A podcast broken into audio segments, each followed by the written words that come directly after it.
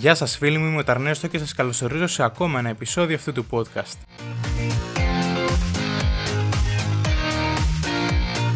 Εάν σας αρέσει το podcast μπορείτε να το ακολουθήσετε και να το ακούσετε σε Spotify, Apple, YouTube και Google ενώ μπορείτε να βρείτε και να κάνετε like στη σελίδα του στο Facebook και στο Instagram.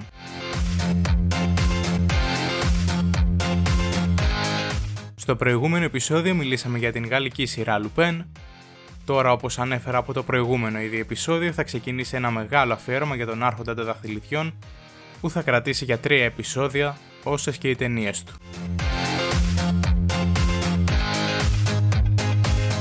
Σε αυτό το πρώτο επεισόδιο είναι ώρα για την πρώτη ταινία του Άρχοντα των Δαχτυλιδιών, τη συντροφιά του δαχτυλιδιού.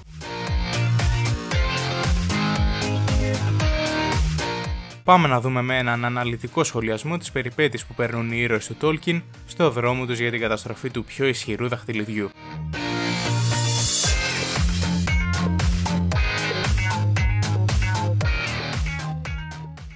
Η ταινία λοιπόν ξεκινάει με μια μαύρη οθόνη και την παρουσίαση για την αλλαγή του κόσμου, ενώ στη συνέχεια έχουμε την ιστορία της δημιουργίας του δαχτυλιδιού.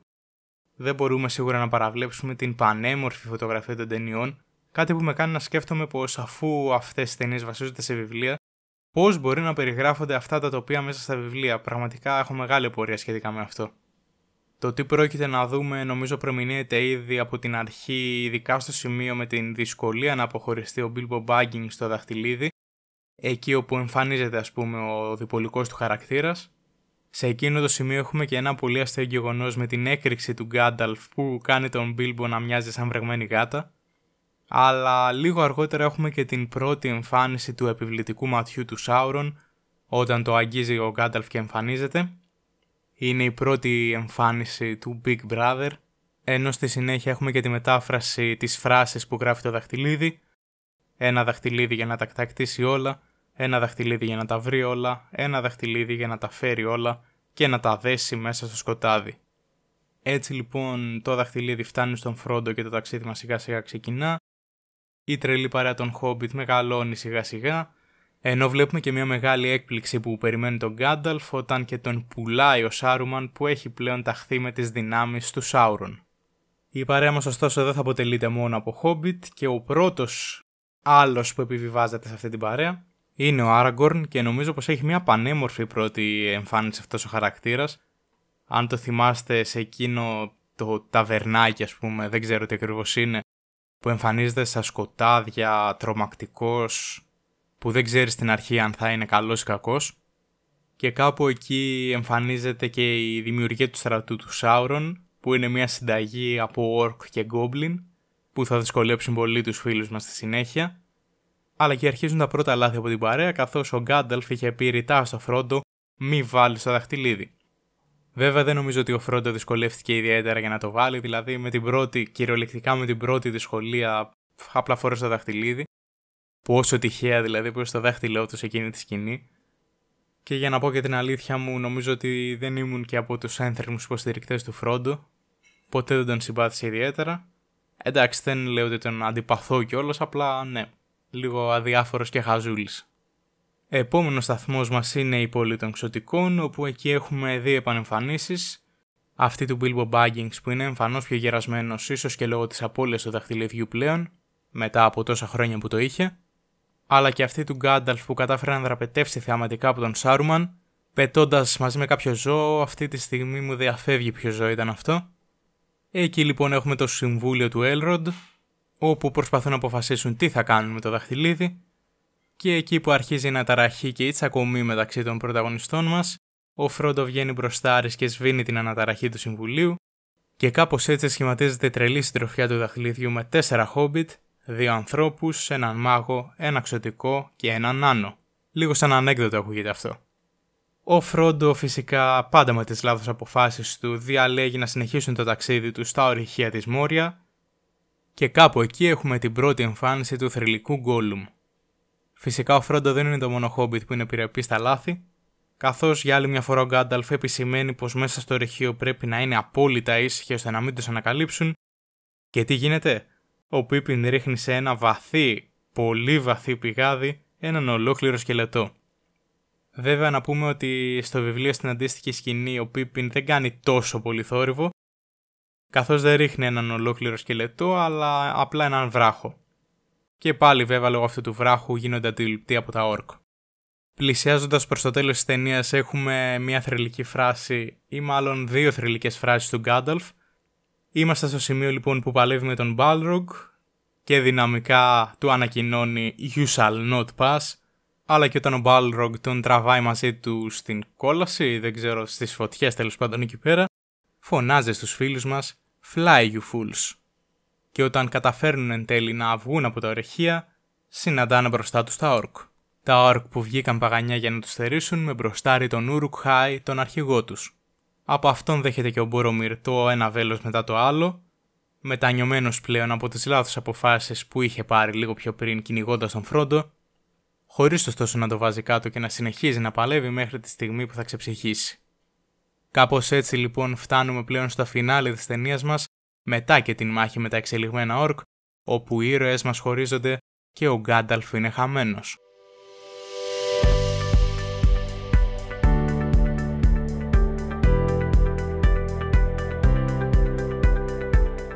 Η πρώτη ταινία του Άρχοντα των Δαχτυλιδιών κυκλοφόρησε λοιπόν στις 19 Δεκεμβρίου του 2001, μόλις τρεις εβδομάδες μετά την πρώτη ταινία του Harry Potter, ξεκινώντας κάπως έτσι μεταξύ τους ανταγωνισμός.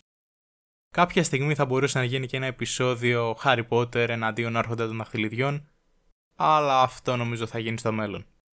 Ο Peter Jackson βρισκόταν στη σκηνοθεσία και στο σενάριο μαζί με τις Fran Walls και Philippa Boggins, ενώ μερικοί από τους ηθοποιούς που βρίσκονταν ανάμεσα στο μεγάλο cast της ταινίας ήταν η Eliza Wood, Ian McKellen, Viggo Mortensen, Orlando Bloom και Christopher Lee. Φυσικά και πάρα πολύ ακόμα. Τα γυρίσματα σε αυτά τα υπέροχα τοπία που βλέπουμε πραγματοποιήθηκαν σε διάφορες περιοχές της Νέας Ζηλανδίας, ενώ το budget ήταν 93 εκατομμύρια δολάρια και κατάφερε όπως καταλαβαίνουμε να αποκομίσει πολύ μα πολύ περισσότερα. Στη συντροφιά του δαχτυλιδιού βλέπουμε να γίνεται εκτενής χρήση σε ψηφιακά special effect και make-up και μάλιστα με πολύ καλή δουλειά. Με τόσα πλάσματα άλλωστε που βλέπουμε στην ταινία δεν θα μπορούσε να είναι διαφορετικά. Αυτό όμως που χρησιμοποιήθηκε πιο πολύ από κάθε άλλο δεν θα μπορούσε να είναι και κάτι άλλο από τα εφέ που κάνουν τους ηθοποιούς που υποδίονται τα Hobbit να φαίνονται κοντά. Η μουσική των ταινιών του Άρχοντα των Δαχτυλιδιών δημιουργήθηκε από τον Καναδό συνθέτη Howard Shore, ο οποίος ολοκληρώνοντας την τελική του σύνθεση είχε δημιουργήσει συνολικά 4 ώρες μουσικής για την ταινία. Μάλιστα είναι σημαντικό πω για τη συγκεκριμένη μουσική η πρώτη ταινία του Άρχοντα των Δαχτυλιδιών κέρδισε το Oscar καλύτερου original soundtrack, ενώ απέσπασε ακόμα τρία βραβεία Oscar στις κατηγορίες για καλύτερη φωτογραφία, καλύτερο make-up και καλύτερα οπτικά εφέ. Νομίζω απόλυτα δικαιολογημένα όλα. Και βέβαια ήταν υποψήφια για ακόμα 13 βραβεία.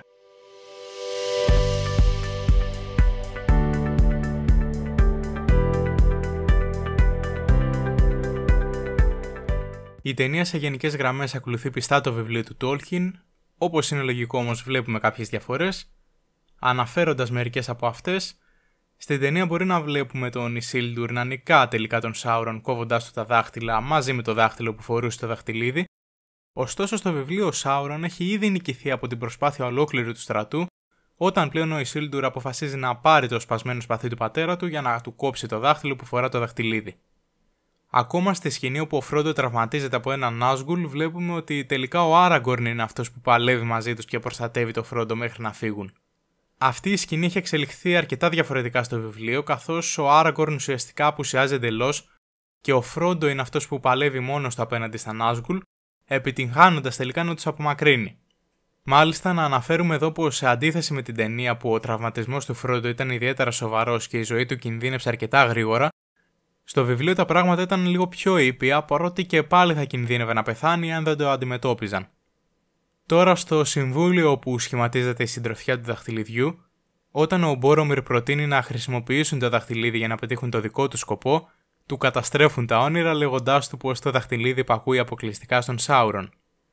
Από την άλλη, στο βιβλίο κάτι τέτοιο δεν ισχύει, το πρόβλημα της μη χρήσης του ωστόσο παραμένει απλά για διαφορετικό λόγο δεν μπορούν να το χρησιμοποιήσουν γιατί όποιος φορά το δαχτυλίδι, αυτό πρόκειται να τον διαφθείρει και να τον κάνει τόσο κακό όσο και τον Σάουρον. Και μια τελευταία διαφορά είναι ότι στη μάχη του Γκάνταλφ με τον Balrog, όταν ο μάγος σπάει την γέφυρα προκειμένου να σταματήσει το τέρας από το να προχωρήσει και άλλο, στο βιβλίο αυτό γίνεται για έναν διαφορετικό λόγο. Συγκεκριμένα ο Άραγκορν και ο Μπόρομιρ έτρεχαν προς το μέρος του Γκάνταλφ για να τον βοηθήσουν, όμως ο μάγος θέλοντας να τους προστατέψει σπάει τη γέφυρα ώστε να μην μπορούν να πλησιάσουν περισσότερο.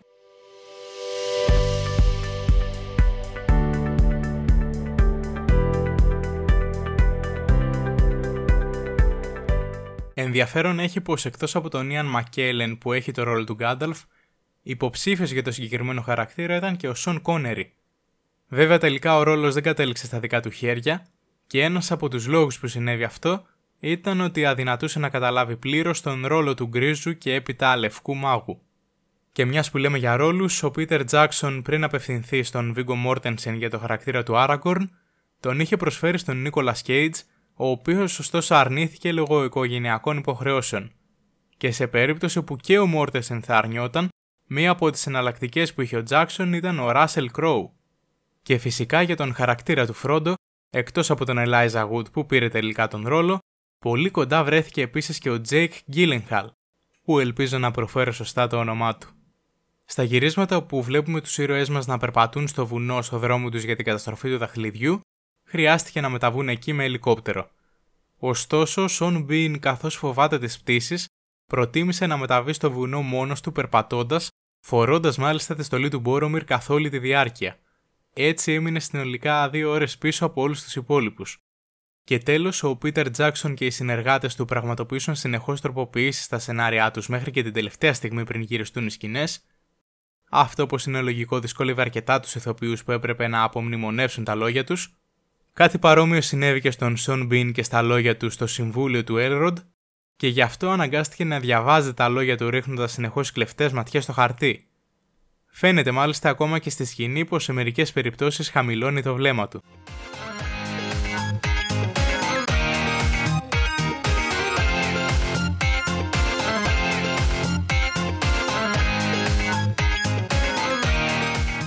Αυτά είχα να πω λοιπόν για την πρώτη ταινία της τριλογίας του Άρχοντα των Δαχτυλιδιών.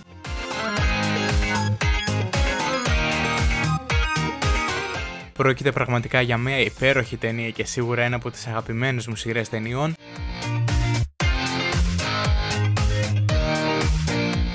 Ήταν το 11ο επεισόδιο του podcast και το πρώτο του αφιερώματος στον Άρχοντα των Δαχτυλιδιών.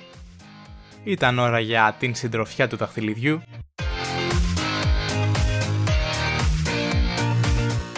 Εάν σας αρέσει το podcast μπορείτε να το κοινοποιήσετε και να το μοιραστείτε με τους φίλους σας για να το γνωρίσουν και εκείνοι.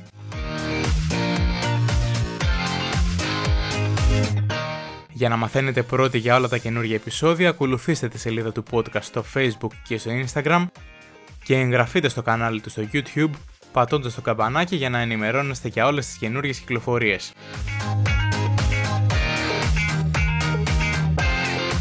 Εμείς ανανεώνουμε το ραντεβού μας για το επόμενο επεισόδιο με την δεύτερη ταινία της τριλογίας, τους δύο πύργους, οπότε μείνετε συντονισμένοι.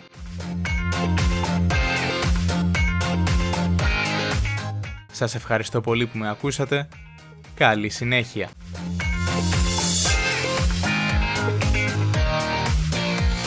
Και σε περίπτωση που δεν τα ξαναπούμε, good afternoon, good evening and good night.